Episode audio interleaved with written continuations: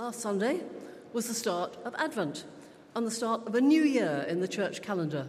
And our gospel readings at this service each Sunday now will be mostly from Mark's gospel. Mark is the gospel writer who keeps things simple, writing in short sentences and often using the word immediately. He doesn't start like Matthew and Luke with history or a list of Jesus' ancestors. He doesn't even tell us of the birth of Jesus and nor does he refer back to creation as John does, though the use of the word beginning might remind us of that.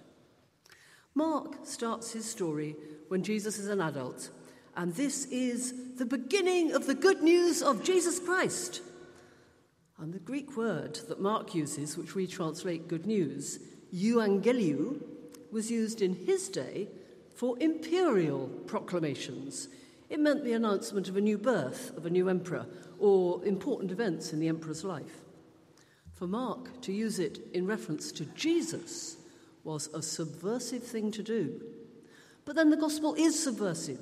Jesus came to turn the accepted order of things upside down. The good news, the evangel, starts with John the Baptist proclaiming a baptism of repentance for the forgiveness of sins and proclaiming that the one who is more powerful than him is coming. And Mark sets this in the context of Scripture, quoting Isaiah and the prophet Malachi about the messenger who is sent ahead to prepare the way of the Lord, make his path straight. Mark is trying to wake people up, to be prepared, just as John the Baptist was telling the people to sit up and take notice. The story he's about to tell is the start of something new God breaking into people's lives again. Just as He led the Jews to freedom from Egypt, He is coming now to set them free. And this immediacy, this urgency, is something we need to take note of ourselves in Advent as we prepare for the celebration of Christmas and the commemoration of Jesus entering our human lives, coming to set us free. The people of Jesus' day assumed the Messiah would set them free from Roman rule, but it was from slavery to sin that Jesus came to free them and us. Now, if we'd heard the Old Testament reading set for today, we would have heard the wonderful words from Isaiah, familiar to many of us from the Messiah, writing to people who were living in exile from Jerusalem, longing for the freedom to return home. He gave them a message of hope. Comfort, oh, comfort my people, says your God. Speak tenderly to Jerusalem. See, the Lord God comes with might. He will feed his flock like a shepherd. He will gather the lambs in his arms and carry them in his bosom and gently lead the mother sheep.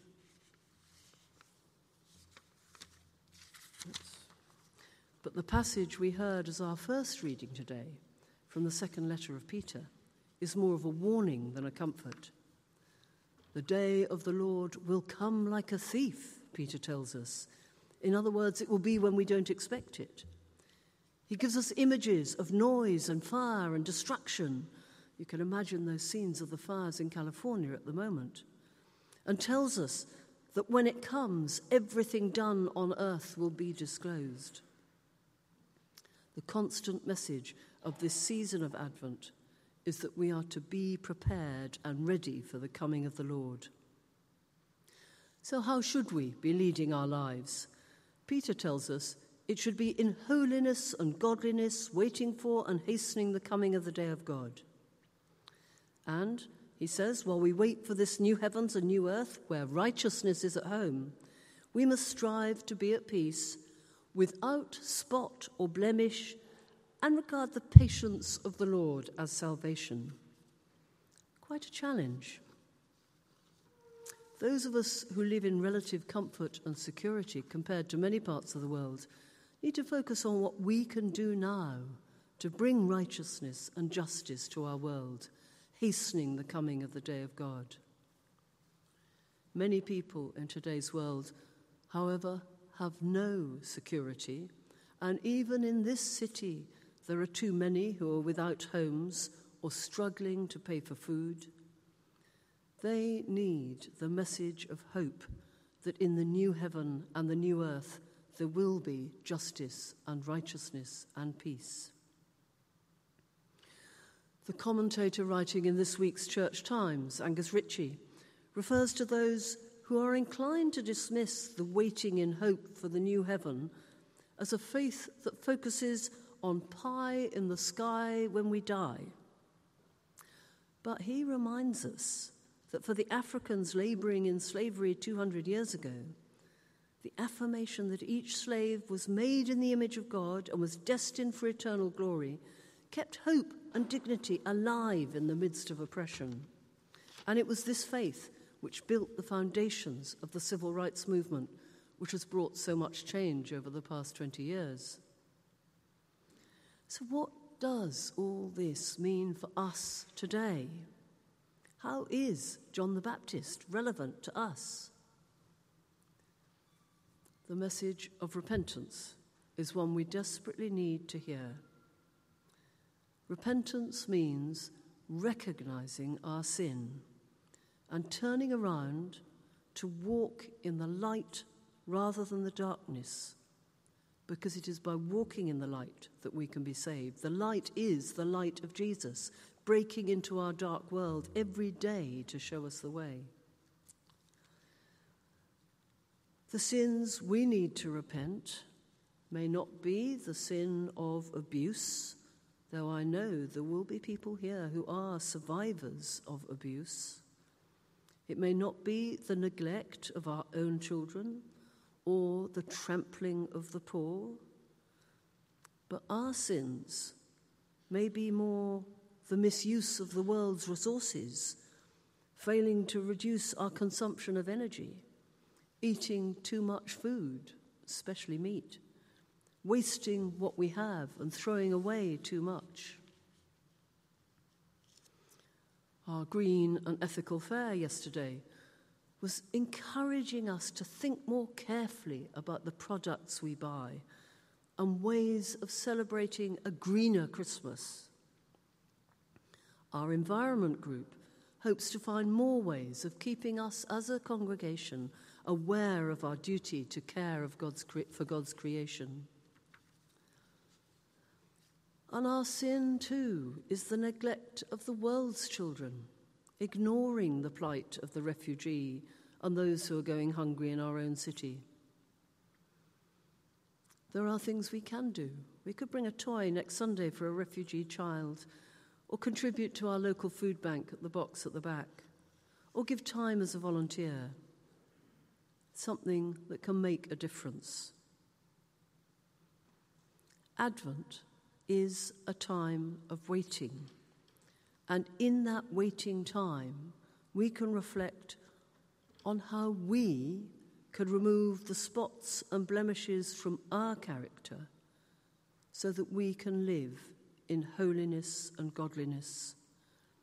Because when the day of the Lord comes, Peter tells us, everything done on the earth will be disclosed. And that is quite scary our inner thoughts, and our neglect of those in need. And you may feel this is rather disconnected from the Euangelium, the good news of Jesus Christ. But his birth, life, and death is good news for us because he can help us to live in the light rather than the darkness.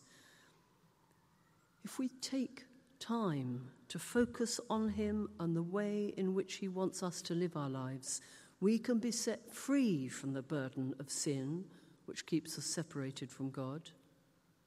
If we don't face up to our sins and try to change the way we live our lives, we will not find ourselves in the light.